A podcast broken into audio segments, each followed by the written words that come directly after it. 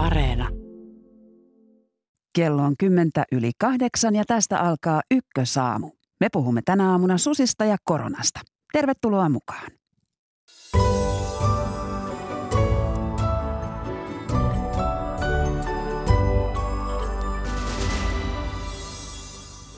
Riskiryhmiin kuuluvien potilaiden hoitajilta vaaditaan tästä päivästä lähtien koronarokotus. Ohjelman aluksi kuulemme, mitä mieltä hoitajat rokotepakosta ovat. Riistakeskus antoi kaatoluvan syrjäisen kuhmolaisen susilauman poistamiseen. Susikeskustelu ryöpsähti jälleen liekkeihin ja me kysymme varttia yli, kenelle pitäisi antaa oikeus lupien myöntöön. Puoli yhdeksän jälkeen puhumme koronalääkkeiden kehitystyöstä. Lääkkeet voisivat toimia rokotteiden sijaan ja itse taudin hoidossa. Ja ohjelman lopuksi olemme yhteydessä Tanskaan, joka purkaa tänään koronarajoitukset. Minä olen Marjo Näkki ja tämä on Ykkösaamu. Hyvää huomenta. Tänään alkanut helmikuu tuo muutoksen hoitajien rokotusvaatimuksiin. Eduskunta hyväksyi joulukuun lopulla tartuntatautilakiin väliaikaisen pykälän, jonka mukaan riskiryhmien kanssa työskenteleviltä hoitajilta aletaan vaatia koronarokotuksia. Hyvää huomenta Lähi- ja perushoitajaliiton superin puheenjohtaja Silja Paavola. Huomenta. No kyse on nyt niin sanotusta rokotepakosta. Minkälaista viestiä hoitajilta on tästä asiasta tullut?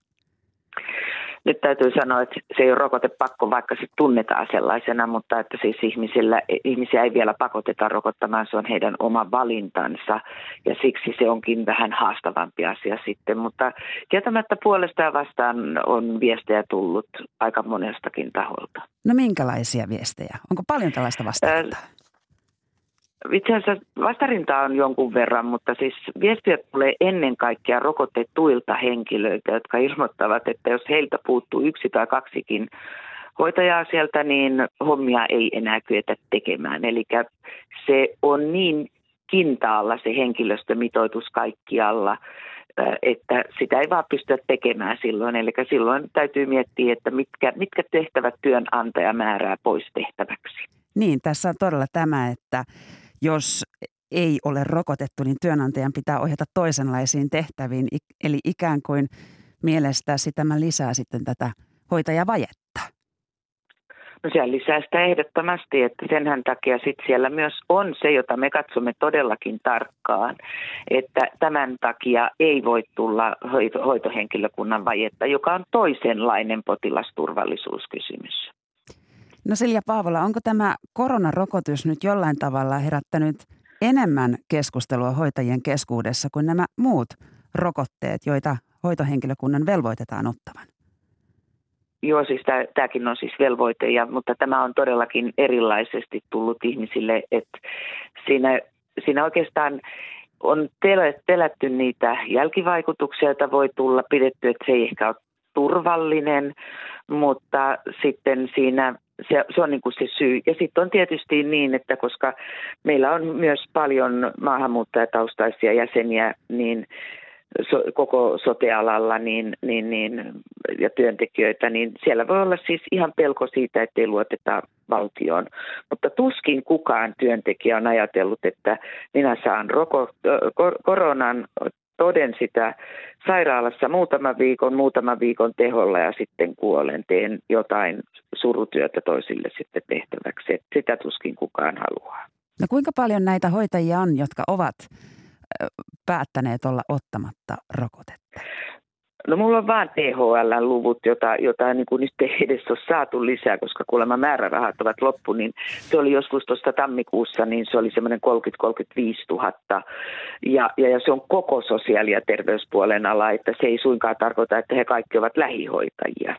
No mutta mitä tämä käytännössä sitten tarkoittaa, jos tällainen kymmenien tuhansien ihmisten joukko on poissa riskiryhmäläisten hoitamisesta? No jos se, se niin on, niin silloin täytyy todellakin miettiä, että onko niin, että työnantajan on käytettävä rokottamattomia, koska myös toiseen asiaan, eli toisenlaiseen potilasturvallisuuteen pitää kiinnittää huomiota. Että tässä niin kuin enemmänkin nyt suojataan kaikkien olemassa olevien tietojen myötä, niin suojataan sitä työntekijää kaikkein parhaiten, ettei hän saa tautia, sitä vakavaa koronavirustautia, ja hän, jos saa koronan, niin hän tartuttaa vähemmän aikaa kuin rokottamaton. Työnantaja, niin. Työnantaja voi kuitenkin käyttää rokottamattomankin rokottamatontakin hoitajaa erityisestä syystä. Esimerkiksi Tampereella rokottamattomien sote-työntekijöiden työssäoloa päätettiin jatkaa helmikuun puoliväliin saakka, koska väki ei muuten riittäisi. Onko tämä pykälä lievennys uhkalain toteutumiselle? No se on, se on juuri se, joka siihen on kirjoitettu, että on, varmaan on tajuttu siinäkin tehtäessä, että jos niitä on kymmenittäin, kymmeniä tuhansia, niin siinä voi todellakin koko se paletti olla vaarassa, mutta sitten täytyy niin kuin miettiä sitä, että miten, miten tätä toimitaan. Että työnantajallahan on hyvin voimallisen tarve myös näyttää toinen työpaikka työntekijälle, jos, hän ei, jos ei sitä rokottamatonta käytetä siinä. Niin työnantajan vastuu on kuitenkin todella pitkälle ulottuva. Rokottamattomuus ei voi olla irtisanomisen peruste, vaan rokotuksesta kieltäytyvä on määrä ohjata muihin tehtäviin. No onko näitä tehtäviä? Kyllä. Niin. Joo, mä just sanoin, että työnantajalla on todella laaja-alainen, että isoilla työnantajilla varmasti löytyy paljonkin muitakin tehtäviä. Ihan pienet, voisiko sanoa yksityisyrittäjät, heillä voi olla todella vaikeuksia, mutta sielläkin on niitä tehtäviä, jotka pitäisi tehdä esimerkiksi potilaspaperit kuntoon, hoitosuunnitelmat sun muuta, ja ne voidaan tehdä myös etänä, mutta ehdottomasti tässä nyt kannattaa katsoa, että, että siis kaikenlainen potilasturvallisuus tulee myös täyttymään. Tätä jäämme seuraamaan. Kiitoksia haastattelusta Superin Kiitoksia. puheenjohtaja Silja Paavola. Kiitos.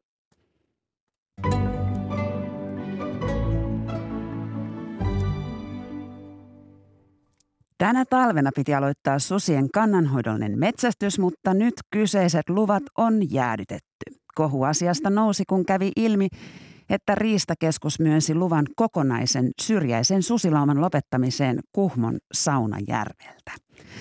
Tervetuloa Ykkösaamun studioon. Kuhmosta kotoisin oleva keskustan kansanedustaja Tuomas Kettunen. Kiitoksia paljon, hyvää huomenta. Ja hyvää huomenta Vasemmistoliiton eduskuntaryhmän puheenjohtaja Jussi Saramo. Oikein hyvää huomenta. Hallinto-oikeudet ovat kieltäneet kaikkien Suomen riistakeskuksen myöntämien poikkeuslupien toimeenpanon toistaiseksi. Tuomas Kettunen, oliko päätös oikea? No mielestäni päätös ei ollut oikea, että tosiaan neljä, neljä lupaa ympäri Suomen susitihentymäalueille ja yksi tosiaan niin kuin näistä alueista on siellä meillä Kainuussa, Kuhmossa, Kainuu, Pohjois-Karjala, Pohjois-Savo alueella. Totta kai me ollaan eletty susien kanssa ihan jo vuosikymmeniä, vuosisatoja ja susi kuuluu Suomen luontoon, mutta ei ihmisten pihapiiriin, ei aiheuttamaan vahinkoja tuotantoeläimille, ei aiheuttamaan turvattomuutta maaseudun asukkaille. Jussi Saramo, oliko tämä aikalisanotto asiallinen päätös? Kyllä oikeusistuinten tehtävä on tietysti varmistaa, että lakia noudatetaan ja tässä äh, näyttää siltä, että lakia ei ole noudatettu, että tässä on, on lähdetty ää, äh, susia tappamaan vääristä syistä, eli, eli niin kuin Riistakeskus on perustellut näitä kaatolupia tavoilla, jotka eivät ole kestäviä, eli, eli, eli on niin kuin teknisistä syistä valikoitunut ää, sellaisia laumoja, joista ihmisille ei ole haittaa, kun pitäisi nimenomaan toimia, ää, niin kuin tähän asti on toimittu, että niitä susia kaadetaan, jotka sitten aiheuttaa ihmisille haittaa. Viittaatko nyt tähän Kuhmon Saunajärven kahdeksan suden laumaan, joka on tai ainakin asiantuntijat ovat sanoneet, että kyse on tällaisesta syrjäys, syr, syrjässä elävästä laumasta? Niin itse olen tietysti tässä sekä mediatietojen että asiantuntijatietojen varassa ja ää, ajattelen näin, että minun ei tehtävä poliitikkona ei ole sanoa, että mikä lauma on, on haitallisempi kuin toinen, mutta nämä ää, perustelut, joilla tätä lauman kaatamista puolustettiin, niin itse sanoivat, että että näillä vahinkoasioilla ei ole mitään tekemistä niiden perusteluiden kanssa, että itse asiassa tämän kaatoluvan hakijat ää, saivat tämän luvan läpi siksi, että kun tämä on tämmöinen lauma, joka elää puoliksi Venäjällä, niin sitä ei sitten lasketa tähän Suomen kiintiöön. Ja, ja tässä oli tämmöinen niin kuin aika keinotekoinen kikkailu taustalla ja että tämä meidän järjestelmä ei selvästi toimia. Se kyllä pitää korjata minusta ennen kuin lähdetään sitten isoissa määrin susia sen perusteella tappamaan. Tähän täytyy nyt kommentoida, että edustajakollega Saramo tuossa sanoi, että vääristä syistä ja että tämä ei olisi kestävää tämä kannanhoidollinen metsästys. Nyt täytyy muistaa, että Luonnonvarakeskus Luke on arvioinut, että tuota tämmöinen maltillinen kannanhoidollinen metsästys Suomessa niin voidaan toteuttaa ja se tehtiin maltillisesti. 20 lupaa alun perin ja 18 lupahan sitten lopulta myödettiin tälle neljälle alueelle että kun puhutaan siitä kestävyydestä, niin sitten täytyy kyllä myös muistaa, kun mainittiin tämä Saunajärven lauma, joka, joka nyt todetaan, että se on myös rajalauma, niin on kyllä kummallista, että nyt meillä Suomessa puhutaan, että Suomen susi olisi uhanalainen. Kuitenkin susi Suomessa on samaa populaatiota, samaa geeniperimää Venäjän kanssa. Ja Venäjän, Venäjällä Karjalan tasavallassa, eli heti siitä siellä Kuhmossa, kun meillä on se kansainvälinen raja- ja rajaylitysasemakin, niin tuota, kyllä se rajan puolella oleva metsästys, niin Karjalan tasavallassa muun muassa 2019 niin tuota, kaadettiin susia 193 kappaletta. Ja keskimäärin siellä niin kuin joka vuosi kaadetaan susia 100 200 suutta. Ja jos otetaan keskiarvoksi vaikka, että noin 150 suutta Karjalan tasavallassa poistetaan, niin tuota, viiden vuoden ajanjaksolla niin se on jo heti 750 suutta. Mutta Saunajärven laumassa oli kyse nimenomaan siitä, että Riistakeskus sanoi, että se ei lukeudu tähän Suomen tilastoituun susikantaan ja sen takia se olisi voitu kaataa. Tämä on kyllä aika kestämätön peruste. No siihen minä en ota kantaa, koska niin kuin tuota, no Jussikin, otamme no, kantaa tähän mutta, asiaan. No, mutta niin kuin Jussi sanoi, niin me päätöksentekijät, poliittiset päätöksentekijät, me emme päätä, että mitkä sudet, mitä tuota, vahinkoperusteisia tai kannanhoidollisia lupia niin kuin päättää. Riistakeskus tekee ne päätökset.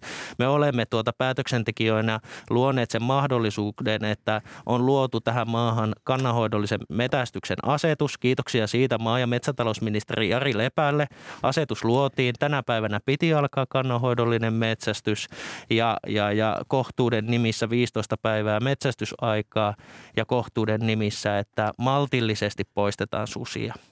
Ongelma tässä mainitsemasi Jari Lepän asetuksessa, se kritiikki, mitä se kohtaan, se on ase, kritiikki, jota tätä asetusta kohtaan on asetettu, on nimenomaan tämä, että metsästetäänkö niitä susia oikeassa järjestyksessä ja oikeassa paikassa. Niin Jussi Saramo, keskustelua on käyty nyt siitä, että onko maa- ja metsätalousministeriö ylipäätään oikea taho määrittämään näitä susikantoja tai susien kaatolupia. Mitä mieltä vasemmistoliitossa ollaan?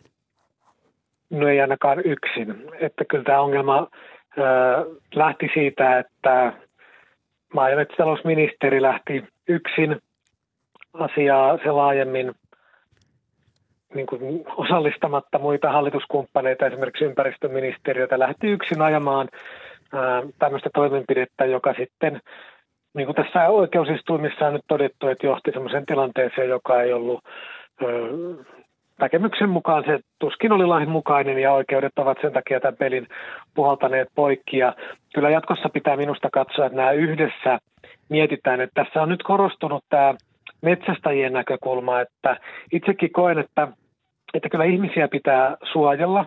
Eli, eli kun ajatellaan, että meillä on sellaisia susia, jotka sitten tulee asetuksen lähelle ja jotka aiheuttaa pelkoa, niin lähtökohtaisesti tietysti jos susia vähennetään, niin pitää ää, niistä susista aloittaa, eikä niistä, jotka, ja nyt ottamatta taas kantaa yksittäisiin laumoihin, mutta nämä perustelut kertoo, että tällä hetkellä tämä järjestelmä ohjaa väärien susien tappamiseen. Silloinhan me saatetaan juuri itse ajaa tätä tilannetta siihen, että, että meillä korostetusti sitten ne sudet jatkaa elämistään, josta on enemmän haittaa. Ja, ja sen takia tämä pitäisi katsoa yhdessä, eikä niin, että tällä joku yksittäinen ministeri sitten hakee poliittisia pisteitä.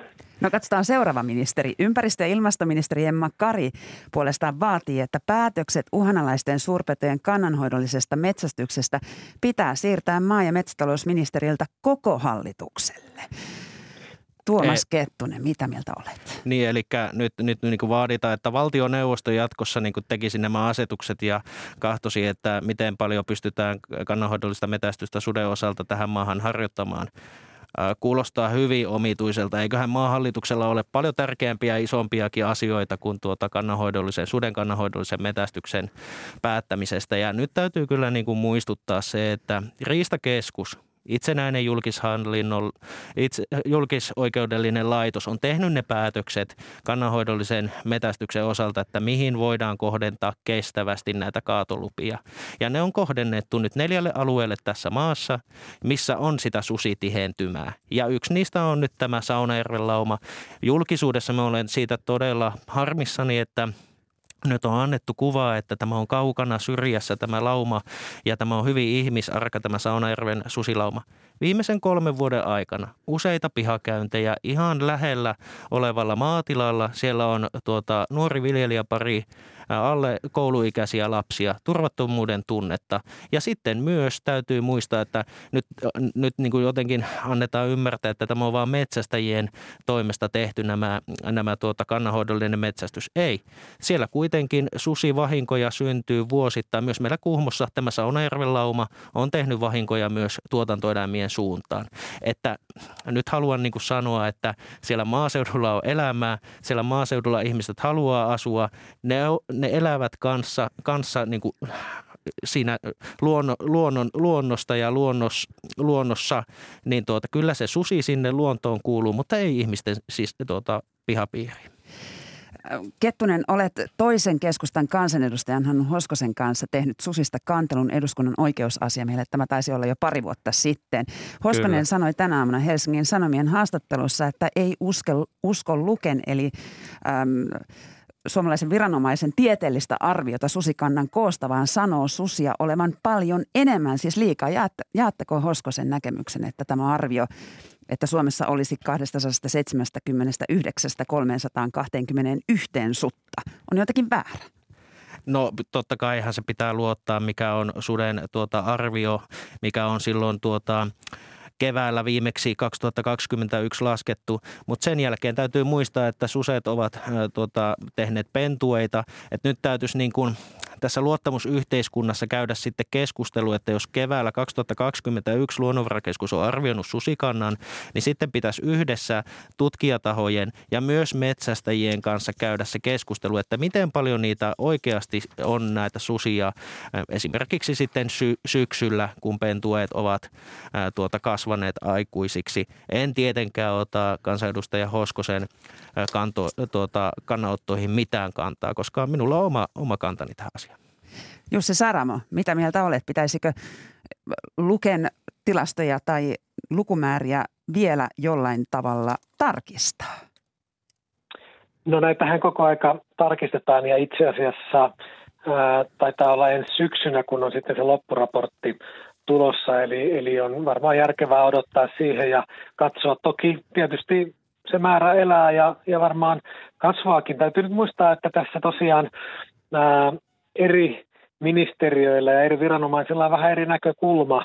Ja, ja tämä Ristakeskushan on entinen metsästäjän edunvalvontajärjestö, joka on sitten muut, jolle on annettu tämmöisiä viranomaisvaltuuksia, että eihän tätä asiaa voi pelkästään metsästäjien edunvalvonnallisista perusteista katsoa myöskään, että tuntuu, että tässä nyt korostuu se niin kuin metsästäjien oikeus maksimoida se riistan määrä, että sudet ei sieltä syö heiltä, heiltä tota, ää, riistaa pois, eikä se ihmisten turvallisuus tai yhteiskunnallinen kokonais tämmöinen katsantokanta. Ja jos se sitten ei ole koko valtioneuvosto, joka sen päätöksen tekee, niin, niin se kyllä voi olla maa- ja metsätalousministeri yksin, että kyllä siinä pitää kuitenkin joka tapauksessa olla sitten ää, niin kuin laajempi katsantokanta. Tuomas no. Kettunen, mitä mieltä olet siitä, että, että luvat tai susien suojeluasiat menisivät ympäristöministeriön alaisuuteen, kuten myös on esitetty? No nyt Jussin kanssa on samaa mieltä siinä, että laajempi katsontakanta ja se silloin tuota, toteutuu, kun tämä suden kannanhoidollisen metästyksen päätöksenteko ja vahinkoperusteisten, vahinkoperusteisten lupien päätöksenteko ohjataan näille tuleville aluevaltuustoille. Eli maakuntiin enemmän päätöksentekovaltaa tämän asian suhteen. Siellä on tällä hetkellä ympäristöterveydenhuolto, jonka kautta hoidetaan esimerkiksi haaskalupia. Ja meillä Kuhmossa esimerkiksi on rekisteröityjä tämmöisiä haaskoja, eli puhutaan kuvaushaaskoista, puhutaan, mm, ruok- tai puhutaan, ruokinta, peto, mm. puhutaan petohaaskoista, ruokintahaaskoista. Siellä on 49 haaskaa, ruokintahaaskaa pelkästään meillä Kuhmon kaupungin alueella ja Kainuussa yhteensä yli 160 kuvaushaaskaa. Et nämähän on niinku niitä ongelmia, joilla niinku näitä petotihentymiä on sitten päässyt syntymään. Mutta minä haluan nyt vielä niinku korostaa ja muistuttaa, että kun tulen sieltä erämaakaupunki Kuhmosta, niin sinne mahtuu luontomatkailukuvaajat, että ihmiset tulevat kuvaamaan petoja – ja karhuja, susia, ilveksiä, ja, mutta sinne myös mahtuu maataloutta, sinne mahtuu metsästä ja sinne mahtuu susia. Mutta nyt pitää vaan etsiä semmoinen rauhanomainen ratkaisu, semmoinen kestävän kehityksen mukainen ratkaisu, että myös susi, suseen tuota kannanhoidollista metästystä pystytään hoitamaan, että se petokanta ei lähde liian voimakkaaseen kasvuun.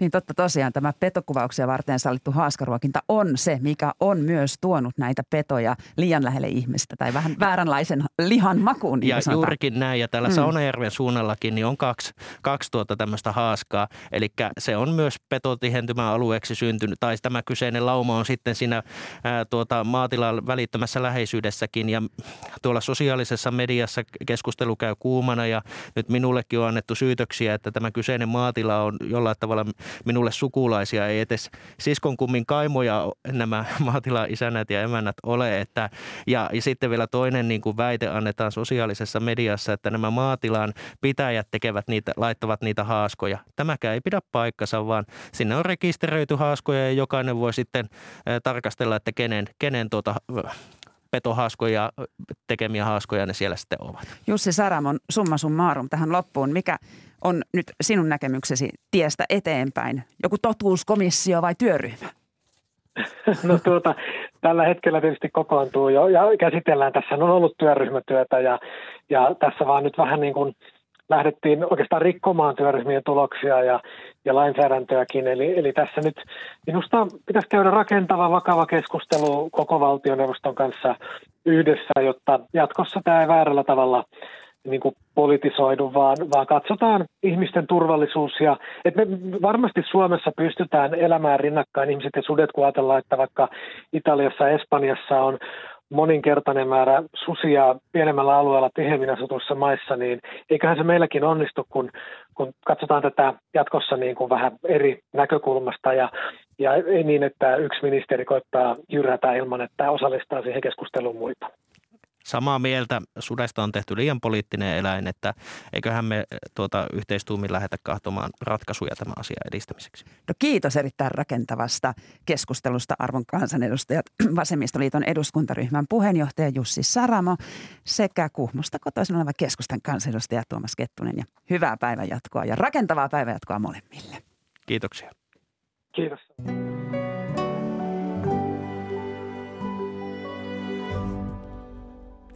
Ykkösaamussa keskitymme vielä tässä lähetyksessä koronaan. Koronan hoitoon kehitellään lääkkeitä, niistä puhumme seuraavaksi. Ja ohjelman loppupuolella olemme yhteydessä Tanskaan, joka purkaa tänään koronarajoituksia. Niin kauan kuin korona on nyt keskuudessamme on puhuttu myös lääkkeestä sen nujertamiseksi – lääkkeitä on kehittymässä kovaa vauhtia niin tartunnan ehkäisyyn kuin oireiden lievittämiseenkin. Missä mennään lääkkeiden kehityksestä ja milloin voimme ehkäistä tautia suihkeella tai jopa pillerillä? Täällä meillä on puhelimessa tutkijatohtori Anna Mäkelä Helsingin yliopistosta. Hyvää huomenta. Hyvää huomenta. Siellä Helsingin yliopistossa on kehitetty noin vuoden ajan uutta suojautumiskeinoa koronatartuntaa vastaan. Kyse on siis nenään suihkutettavan valmisteen koekäytöstä. Mihin tarpeeseen pyritte tällä nenäsuihkeella vastaamaan? Kyllä me ollaan kehitetty tämmöisen ennaltaehkäisevään käyttöön tarkoitettu molekyyli, jolla pyritään tarjoamaan lyhytaikaista suojaa kaikkia koronavirusvariantteja vastaan. Eli tässä on ensisijaisena tarkoituksena täydentää rokotteiden antamaa suojaa, mutta ei missään nimessä ole tarkoitus olla rokotteiden korvike. No minkälaisessa tilanteessa tällaista suihketta sitten käytettäisiin? No ensimmäisenä ö, tulee mieleen ihmisryhmä, ja tämmöiset immunipuutteiset henkilöt, joiden immuunijärjestelmä ei välttämättä toi, toimi toivotunlaisesti, eivätkä sen takia sitten esimerkiksi hyödy rokotteiden tarjoamasta suojasta täysimääräisesti. Mutta myös yhtä lailla rokotetut ihmiset, heille täydentämään rokotuksen antamaa suojaa esimerkiksi korkean riskin altistumistilanteissa. Tiedetään, että tämä nykyinen vallitseva omikron esimerkiksi väistää väistää kyllä erittäin tehokkaasti tämän ensimmäisen sukupolven rokotteiden tarjoamaa suojaa. Niin ja kuinka laaja täällä, tällä suihkeella olisi sitten tämä kyky vastata erilaisiin virusvariantteihin? No erittäin laaja, eli oikeastaan tämän koko molekyylin ja innovatiivisuus piilee paitsi tässä käytetyssä Suomessa kehitetyssä täysin uudessa sitoproteiiniteknologiassa, niin myös siinä, että tämä estovaikutus on hyvin tarkkaan kohdennettu koronaviruksen piikkiproteiinissa sellaiseen säilyneeseen kohtaan, joka on kaikille olemassa oleville virusvarianteille yhteinen ja muuttumaton. Ja pidetään hyvin todennäköisenä, että tämä myös äh, pelittää hyvin tulevia variantteja kohta ja myös sitten mahdollisesti tulevia uusia sukulaiskoronaviruksia, kuten koronavirus mahdollista kolmosta vastaan. Suihketta ei ole vielä testattu ihmisillä, mutta minkälaisia tuloksia teillä eläinkokeista on tullut? No me ollaan saavutettu elämällistä hyvin tehokasta suojaa, kun tätä tai virusestejä annosteltu kahdeksan tuntia etukäteen ennen virusaltistusta. Ja meidän viime viikolta tulleet uunituoreet tulokset osoittaa myös, että infektiota pystytään ehkäisemään myös jonkin verran jälkikäteen annettuna. No kuinka nopeasti tällainen nenäsuihke voisi sitten olla korvaamassa rokotuksia tai tulossa markkinoille ihmisten käyttöön? No me tässä edetään tutkimustyössä hyvin systemaattisesti. Me kerrytetään parhaillaan prekliinistä tutkimusnäyttöä sekä tehosta että turvallisuudesta, jotta sitten on vahvasti perusteltua siirtyä ihmiskokeisiin. Että kyllä tässä parhaamme teemme päivittäin, että tämä tapahtuisi mahdollisimman nopeasti. Eli minkälaista aikajänteestä voitaisiin ihan maailmassa puhua?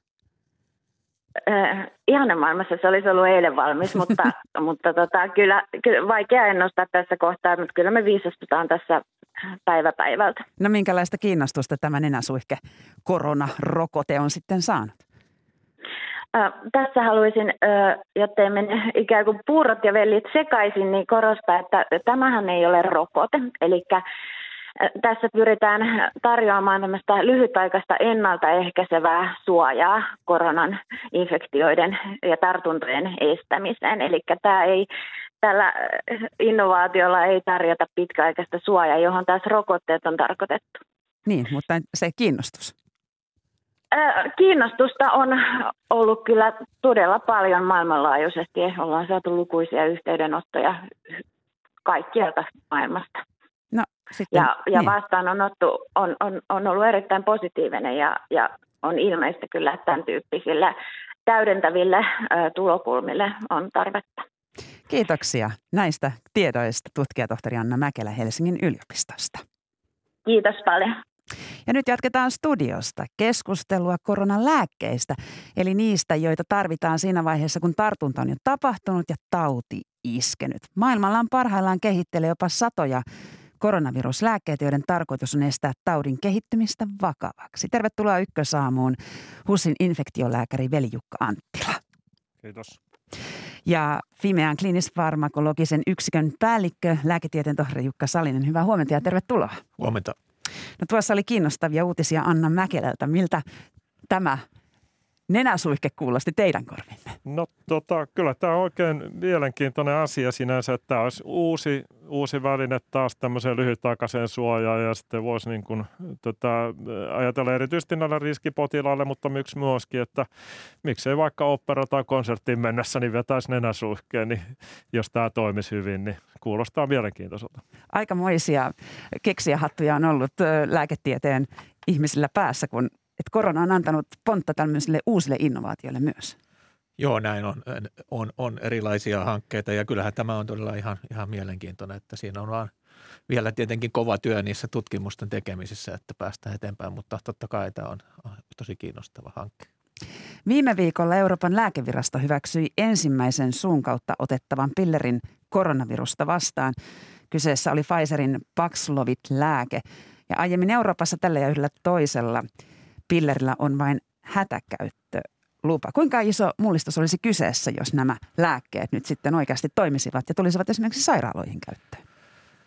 Joo, no ehkä ihan mullistuksesta voi välttämättä puhua, mutta kyllä tämä on semmoinen ihan uusi vaihe, että meillä on, on nyt tällaisia lääkkeitä, jotka todellakin on jo osoitettu toimivaksi. Et esimerkiksi tämä Paxlovid, että ei olisi nyt saanut sitä myyntilupaa, jolle sen tehoa ei olisi osoitettu.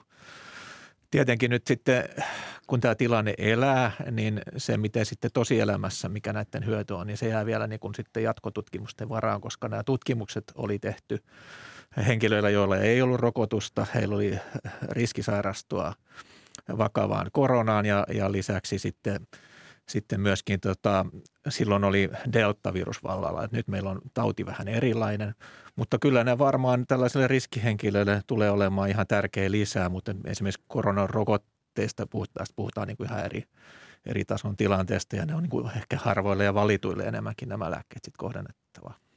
Työskentelet Helsingin ja Uudenmaan sairaanhoitopiirissä infektiolääkärinä Veli Jukka Anttila, niin, niin minkälainen helpotus olisi, että koronalle saataisiin omaa lääkehoitoa? Penisiliinin keksiminen tulee nyt toimittajalle mieleen.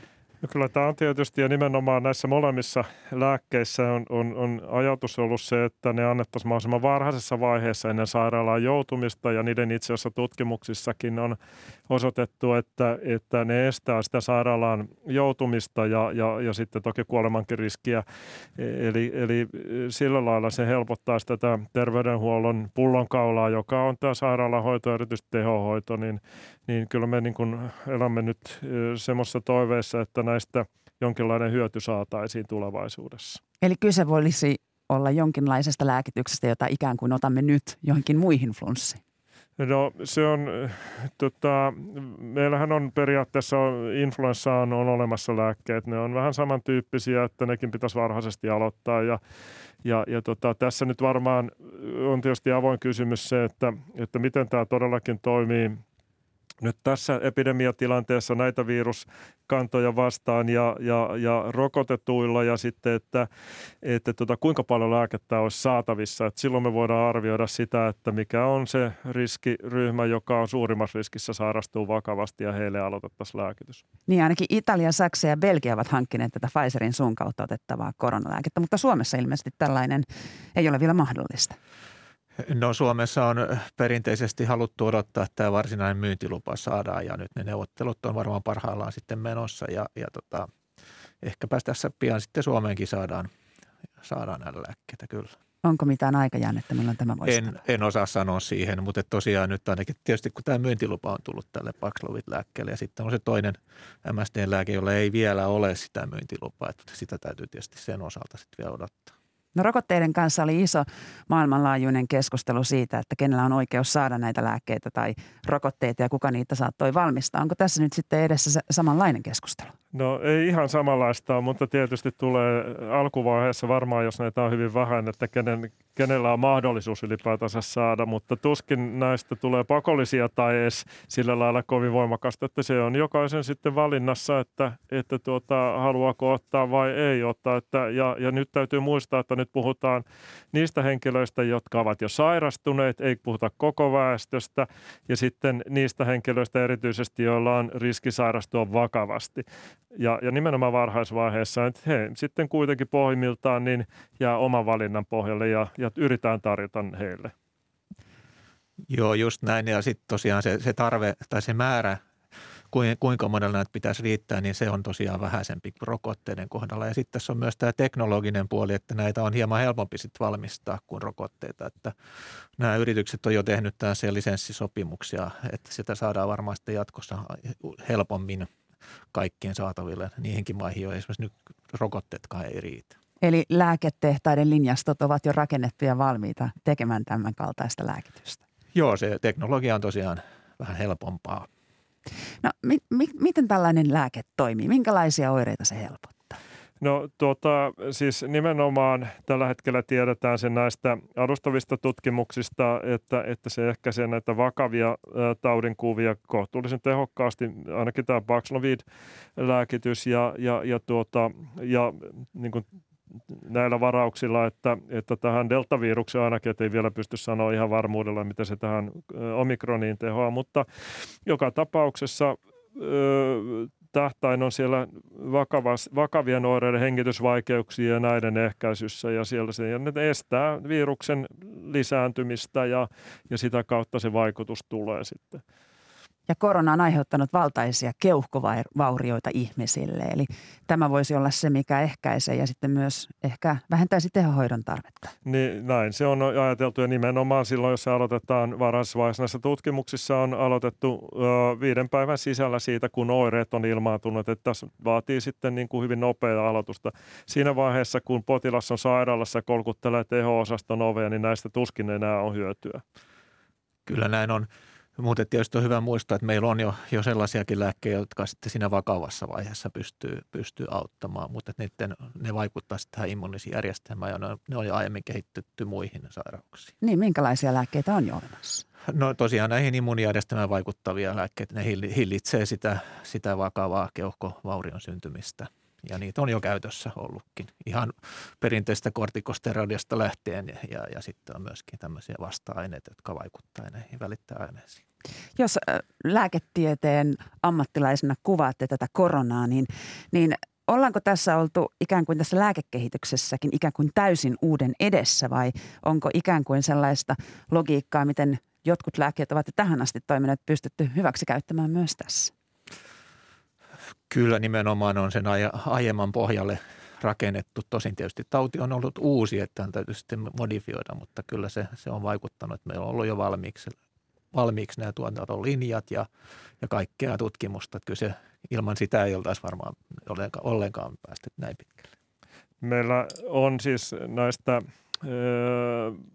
jo tällä hetkellä käytössä olevista tärkein ehkä ryhmä on, on se hyytymisen ehkäisevät hyytymisiä ehkäisevät valmisteet, joita on käytetty jo näissä, näillä riskipotilailla, varhaisessa vaiheessa sairaalapotilailla käytetty, jotka estää sitten keuhkoveritulppia. Ja sitten toinen on, niin kuin kollega sanoi tässä, että, että tuota, nämä tulehdusreaktiota ehkäisevät lääkkeet siinä vaiheessa, kun alkaa, on, ollaan jo sairaalassa ja alkaa olla hengitysvaikeuksia, niin niistä on osoitettu, että on hyötyä olemassa. Et näiden osalta, viruslääkkeiden osalta, niin tuossa on tietysti yritetty erilaisia ja myöskin keinoja siihen keksiä, että, että tota, erilaisia lääkkeitä, joilla on arvuuteltu, että toimiiko ne vai ei, jotka on ollut vanhastaan markkinoilla, ne ei ole kaikki välttämättä toiminut. toiminut. Ja, ja kyllä nämä kaksi lääkettä nyt sitten on, on sillä lailla, toki mä en tiedä ihan tarkkaa alkuun, että onko nämä, näitä testattu niin kuin – laboratoriolosuhteissa alun perin muita viruksia vastaan ja sitten ne on tullut tähän koronaan todettu, että ne olisi tehokkaita, mutta, mutta tota, nämä on niin kuin uusia lääkkeitä nämä ja, ja se remdesivir, joka on käytössä, niin se on kohtuullisen uusi lääke myöskin, että sitä ei ole käytetty muissa virustaudeissa. Mikä ero sillä on, että näitä uusia koronan vastaisia tai koronan oireita helpottavia lääkkeitä annettaisiin suun kautta? Minkälainen etu se on? No siinä on se käytännön helpotus, että voidaan niin kuin henkilö, joka on sairastunut, hän voi sen sitten kotona ottaa, eikä tarvitse tulla sairaalaan. Että se on vaan käytännössä niin paljon, paljon kätevämpää, jos puhutaan kuitenkin, että meillä on sitten niin kuitenkin suhteellisen monesta henkilöstä kyse – Meillä on, meillä on siis yksi lääke käytössä, remdesivir, joka, joka myöskin varhaisesti on osoitettu, että siitä on syöty, mutta on kolmena päivänä annettava suoneen, jolloin se potilas pitää ottaa sairaalaan tai kotisairaalaan tai polikliinisesti päivittäin käydä ja se on tietysti koronaan sairastuneella myöskin hankala asia, että, että sillä lailla nämä suun kautta lääkkeet, että niissä on sitten vaan ongelma, että miten ne saadaan varhaisessa vaiheessa sinne potilaan luo ja sitten potilas voi itse ottaa kotona. Tämä on, tämä on todella säästää paljon resursseja meidän yhteiskunnassa. Koronarokotteet kehitettiin jopa ihmeellisen nopeasti ja, ja siihen näihin rokotteisiin myös liittyy jonkin verran epäilyksiä. Nyt nämä koronatautiin tarkoitetut lääkkeet on samoin aikamoisella kiireellä kehitetty. Niin Jukka Sallinen, näetkö, että tässä on jonkinlainen äm, jonkinlainen epäuskon tai epäluottamuksen kohta tai voisiko sieltä ilmaantua nyt jotain vaikeuksia? No tämä on ihan ymmärrettävä ajatus, mutta kyllä näiden kohdalla kuitenkin, jos niin kuin mietitään koronan alusta, niin nythän meillä on jo kulunut paljon enemmän aikaa, jos verrataan koronarokotteisiin. Ja nämä on kyllä ehditty testaamaan ihan sillä samalla tav- samoin tavoin kuin ihan normaalit lääkkeet siinä, mä, siinä mitassa, mitä nyt yleensä pystytään, että kun puhutaan erittäin harvinaisista haittavaikutuksista, niin ei millään tutkimuksella voi sitä tehdä, että se sitten käytännön elämässä nähdään. Ja nämä on lisäksi kuitenkin vaan tarkoitettu ihan muutamaan päivän hoitoon, että näitä ei ole mihinkään niin pitkäaikaiskäyttöön tarkoitettu, jolloin näitä tutkimuksetkaan ei tarvitse välttämättä olla niin pitkäaikaisia. Onko ajateltu, että näillä voisi olla joidenkin muiden lääkkeiden kanssa jotain haitallisia yhteisvaikutuksia? No tästä, itse asiassa tästä Paxlovidista, niin siinä, sehän on kahden lääkkeen yhdistelmä ja, ja siitä tiedetään siitä toisesta, joka on ollut siis pitkään käytössä jo parisenkymmentä vuotta varmaankin, niin, niin tota, että, että sillä on yhteisvaikutuksia jonkin verran muiden lääkkeiden kanssa – ja tämä varmaan on semmoinen asia, me tiedetään jo siitä ja joidenkin lääkkeiden kanssa ne on hankaliakin, mutta luultavasti näin lyhytaikaisessa käytössä niin useimpien muiden semmoisten mahdollisesti vaikuttavien lääkkeiden kanssa niin pärjätään. Mutta kyllä tämä meiltäkin niin kuin kliinikoille ja, ja hoitaville lääkäreille vaatii tiettyä perehtyneisyyttä että, ja, ja pohtimista ja kysymistä, että mitä muuta lääkkeitä potilaalla on käytössä. Nyt kannattaa muistaa, että nämä on todellakin – kukaan ei tule väkisin kaatamaan potilaan suuhun näitä lääkkeitä, että jokainen itse päättää sitten ja jos tarjotaan. Ja, ja varmaan alkuvaiheessa tarjotaan niille, joilla todella on suuri riski sairastua vakavasti ja he sitten itse potilaat päättää ottaako vai ei, että se on se, mutta toivottavasti saadaan näitä Suomeen. Lääketiede on valtaisa, tai lääkkeiden valmistaminen on valtaisa bisnes, niin minkälainen, kuinka kallista on kehitellä tällaisia lääkkeitä? Varmaan mitään tarkkaa lukua ei voida sanoa, koska se on se, se kaikki kehitystyö, mitä pitää sitten, miten se sitten lasketaankin. Ja tietysti näistä yritetään saada sitten ne kehityskuluja takaisin. Ja näiden lääkkeiden hintaahan me ei nyt esimerkiksi Suomeen tullessa vielä tiedetä, mutta niistä yleensä sitten pyritään saamaan se hinta suhteutettuna vähän sen, sen yhteiskunnan muuhun kustannustasoon, että, että hinnat pyörii vähän senkin mukaan. Niin, onko hinta minkälainen konsultti, kun ihmisiä hoidetaan suomalaisessa sairaaloissa? No kyllä sillä on tietysti merkitystä niin kuin kokonais, mutta mä, se mitä nyt on kuullut niin kuin muualta tämän, näiden lääkkeiden hinta-arviosta suunnilleen, niin se on, se on kohtuullisen äh, tota, kohtuullinen. Nyt on kysymys lääkkeistä, jotka on tartautilain mukaan täysin korvattavia, eli potilas ei itse joudu maksamaan niitä, vaan se menee meidän veronmaksajien piikkiin ja, ja sitä kautta. Mutta tässä on tietysti tärkeää, että käydään nämä valtakunnan tasolla myöskin nämä hintaneuvottelut, mutta äh, mä luulen, että se hinta tulee olemaan semmoinen, että pari-kolme sairaalapäivää jo, jo niin kuin on paljon kalliimpaa siinä, että jos näitä ehkäistään hyvin, niin tota, todennäköisesti tulee säästöä sitten, sitten kaiken kaikkiaan. Ja mikä on sivistynyt ennusteesi siitä, koska näitä lääkkeitä Suomeen saadaan? Vaikea lähteä arvailemaan. Toivottavasti hyvin pian, mutta tota, ainakin nyt kun myyntilupa on tälle Paxlovidille, niin tota, voisi olettaa, että ei kauan mene. Kiitoksia keskustelusta HUSin infektiolääkäri Veli-Jukka Anttila ja Fimean kliinis-farmakologisen yksikön päällikkö Jukka Salinen. Ja hyvää päivänjatkoa molemmille. Kiitos. Kiitos.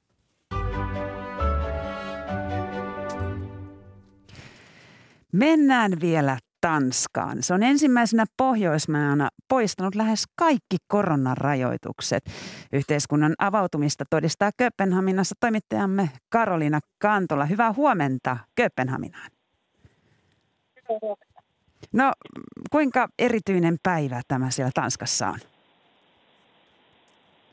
Sillä tavalla erityinen tosiaan, että Tanskassa koronavirusta ei enää määritellä niin sanotusti yhteiskunnallisesti kriittiseksi sairaudeksi, eli rajoituksille ei ole tarvetta. Näin, näin päättivät kansankäräjät ja tämä maan epidemiatyöryhmä viime viikolla. Eli osa rajoituksia poistunut jo pari viikkoa sitten, mutta tästä päivästä asti alkaen sitten loputkin, loputkin rajoitukset, eli julkisessa liikenteessä, julkisissa tiloissa ei ole maskipakkoa, ei ole rajoitettuja aukioloaikoja, festivaalejakin on tulossa ja koronapassia tosiaan ei vaadita, että koronapassia on viime kesästä asti täällä ollut käytössä tiettyjä pausseja on ollut, mutta niitäkään ei vaadita sitten enää paitsi vanhainkodissa ja sairaaloissa. Siellä on vielä maski, maskia käytettävää koronapassia kysytään. Ja vastustusrajoituksia sen verran, että Tanskaan pääsee normaalisti näyttämällä todistusta rokotuksesta tai taudin sairastamisesta ja rokottamattomien pitää sitten käydä koronatestissä tänne tullessaan, mutta muuten ongelma ei ole. No, no Karoliina, Suomessa seurataan Tanskan mallia Tanskan esimerkkejä. Ajatellaan, että siellä Tanskassa ollaan muutama viikko niin kuin ikään kuin Suomen tilannetta edellä, niin, niin kertaatko vielä, että minkälainen pandemiatilanne siellä on? täällä on viime viikkoina edelleen todettu 30 yli 40 000 tartuntaan päivässä, mutta toisaalta sitä myöten puhutaan, että joukkoimmuniteetti voitaisiin saavuttaa lähiviikkoina ja erityisesti asiantuntijat ja politiikat vetoavat tähän rokotekattavuuteen, eli nyt yli 80 prosenttia on saanut toisen annoksen ja yli 60 prosenttia myös kolmannen rokoteannoksen on saanut. Eli sitten suurista tautitapausmääristä um, huolimatta sairaalahoidosta olevien potilaiden määrä on verrattain matala.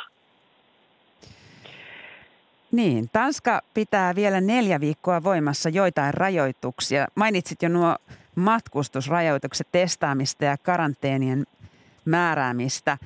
Ää, minkälaisia suosituksia positiivisen testituloksen saanut sitten saa viranomaisilta?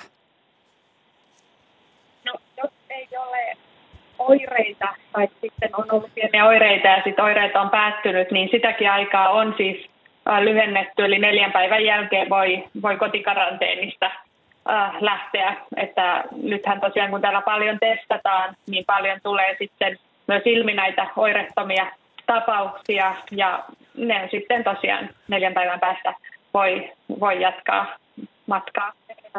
Ja tosiaan niitä työsuositustakaan ei muutenkaan ole sitten täällä enää. No onko väki palannut työpaikoille?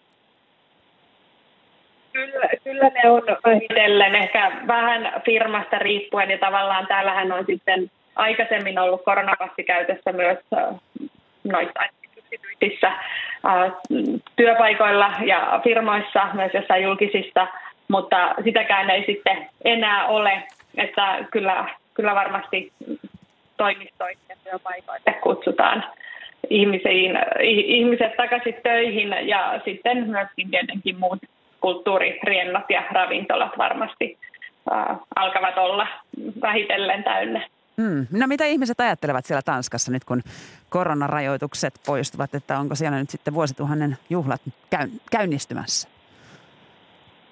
No, ainakin joululaiset juhlat varmaan on tulossa, kun tässä joulukuun alussa tavallaan kaikki, kaikki suljettiin tai ravintoloiden piti mennä paljon aikaisemmin auki. Eli nyt varmasti ihmiset kyllä nauttivat ja festivaaleja on, kesäfestivaalejakin on jo niin tulossa.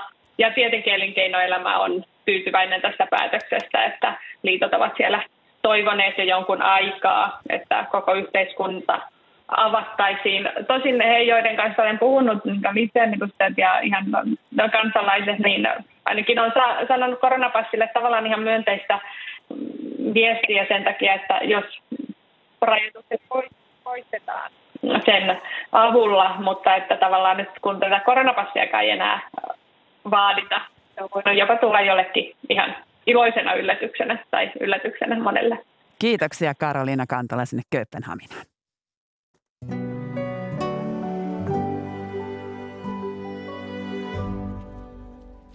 Ykkösaamun studion on saapunut kuluttaja Timo Teräsvuori. Hyvää huomenta. Huomenta, huomenta. No niin, muistojen Boulevardille lähdemme tämän Ykkösaamun jälkeen, mutta entäs mitä sitten tapahtuu? No sitten tapahtuu monenlaista.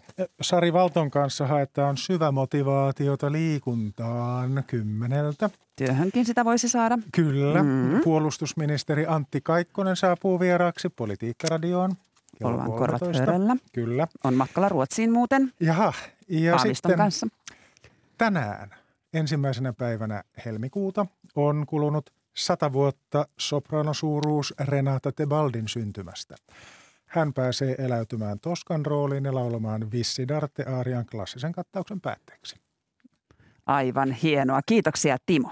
Ykkössaamua tekevät kanssani Anna Lehmusvesi ja Kreetta-Maria Kivio ja ohjelman tuotti Hanna Juuti ja äänitarkkailija oli Marko Vierikko. Minä olen Marjo Näkki ja nyt matkaamme kohti kello yhdeksän uutisia. Hyvää päivän jatkoa.